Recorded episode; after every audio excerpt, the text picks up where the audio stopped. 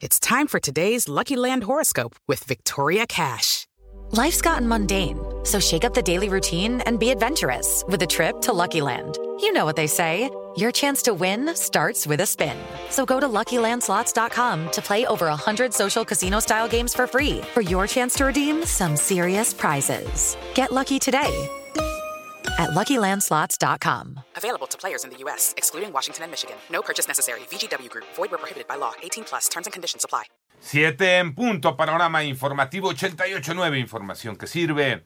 Yo soy Alejandro Villalbazo en el Twitter, arroba Villalbazo13. Viernes 2 de octubre, Iñaki Manero, ¿cómo andas, Iñaki? Viernesito, Alex Villalbazo, Alex Cervantes, amigos de la República Mexicana, gracias por seguir con nosotros. Y para tu numeral, ya el número de muertes por COVID-19 a nivel mundial ya llegó a 1.022.957.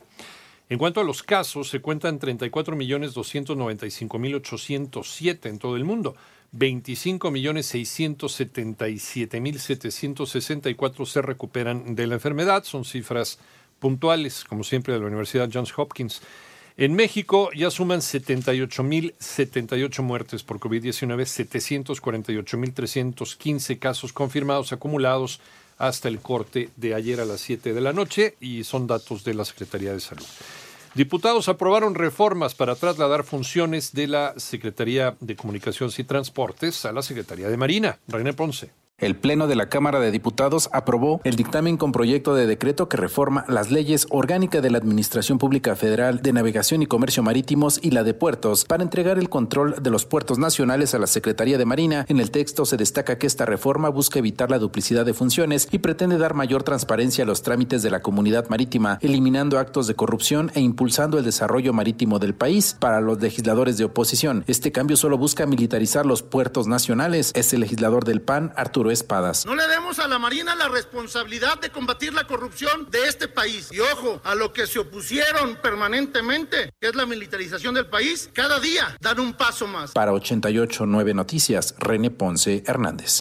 Panorama Nacional, la Suprema Corte de Justicia de la Nación declaró constitucional la materia de la consulta sobre si se debe enjuiciar a cinco expresidentes desde Carlos Salinas de Gortari hasta Enrique Peña Nieto, aunque los ministros reformularon la pregunta que planteó realizar el presidente de la República. Además, debido a la falta de quórum, la Cámara de Diputados aplazó la discusión y votación sobre la desaparición de 109 fideicomisos, ya que solo estuvieron presentes 239 de 500 diputados, por lo que será hasta el próximo martes 6 de octubre cuando el Pleno reanude esta discusión.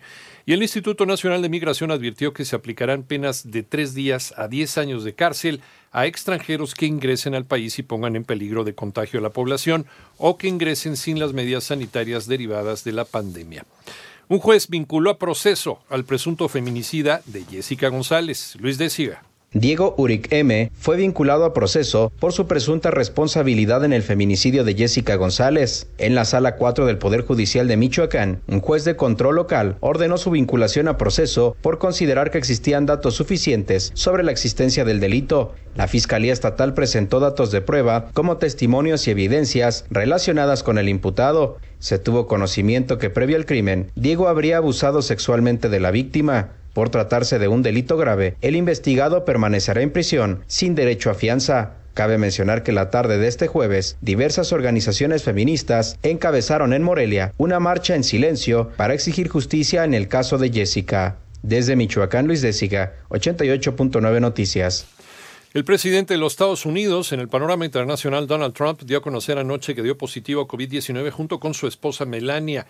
El mandatario informó que iniciará una cuarentena y se cumplirá sus funciones sin interrupción. Por otra parte, el Vaticano divulgó ayer en forma detallada sus cuentas financieras, con lo que busca brindar mayor transparencia sobre sus recursos, como fue exigido por el mismo Papa Francisco ante el escándalo por la controversia de las inversiones en la Santa Sede. Además, el presidente de Guatemala, Alejandro Yamatei, ordenó la detención de miles de hondureños que en caravana ingresaron a su país para llegar a los Estados Unidos en medio de la pandemia por COVID-19.